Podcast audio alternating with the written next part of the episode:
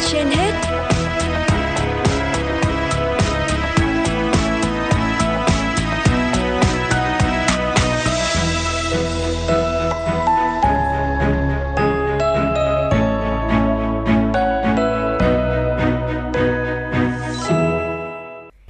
Xin chào quý thính giả đang theo dõi chương trình Sức khỏe trên hết của Đài Phát thanh Truyền hình Hà Nội.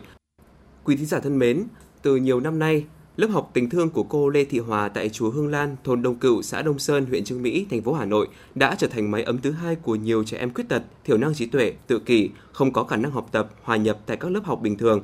Không có tiếng trống trường rộn rã, không có khuôn viên rực rỡ ngàn hoa, lớp học tình thương của cô Lê Thị Hòa tại chùa Hương Lan đã duy trì như vậy trong bao năm qua, bình dị giữa xóm làng Đông Cựu. Những đứa trẻ kém may mắn, khiếm khuyết không thể hòa nhập với cộng đồng tề tự về đây cùng học tập theo phương pháp đặc biệt của cô Hòa. Từng là đứa trẻ rụt rè nép sau lưng mẹ ngày nào, giờ đây nhiều em đã tự tin hơn, có thể đọc viết và giao tiếp một cách bình thường.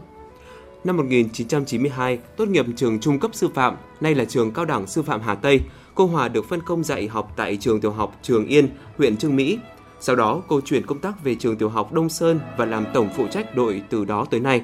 Cảm thông trước hoàn cảnh của những đứa trẻ kém may mắn, cô Hòa thường xuyên cùng đồng nghiệp của mình tổ chức các buổi ngoại khóa cho học sinh tham quan di tích lịch sử, nghĩa trang liệt sĩ, từ đó khơi gợi lòng biết ơn, lòng trắc ẩn trong tâm hồn mỗi đứa trẻ. Lớp học tình thương của cô giáo Lê Thị Hòa tại chùa Hương Lan ra đời xuất phát từ sự thấu cảm khi cô vốn là trẻ mồ côi. 12 năm miệt mài dạy trẻ khuyết tật, cô Hòa không theo bất cứ một trang giáo án soạn mẫu nào.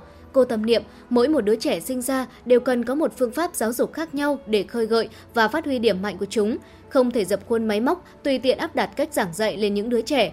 Theo cô Hòa, để hiểu và nhớ một đoạn thơ, một bài hát, cả cô và trò có thể phải mất tới vài ba tháng, thậm chí là cả nửa năm, thế nhưng hành trình ấy chưa bao giờ nguội tắt.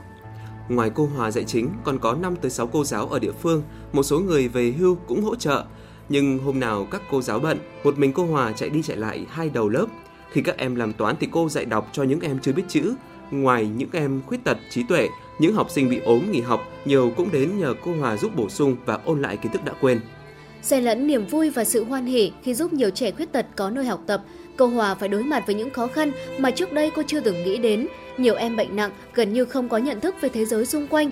Ngoài việc cắn và đánh cô giáo, các em còn đập phá tượng đồ của nhà chùa.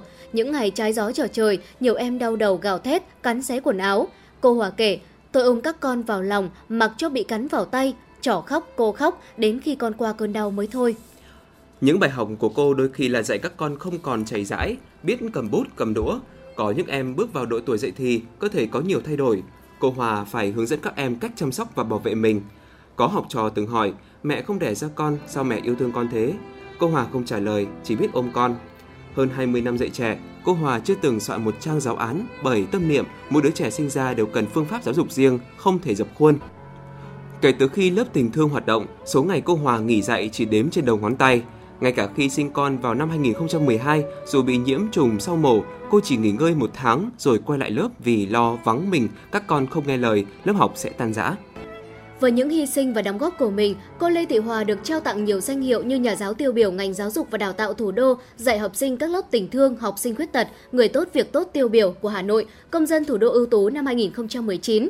Nhiều năm gắn bó với những lớp học miễn phí cho trẻ khuyết tật, cô giáo Lê Thị Hòa không có mong muốn gì hơn là bắt những nhịp cầu, giúp những đứa trẻ kém may mắn biết đọc, biết viết, giao tiếp, hòa nhập với xã hội.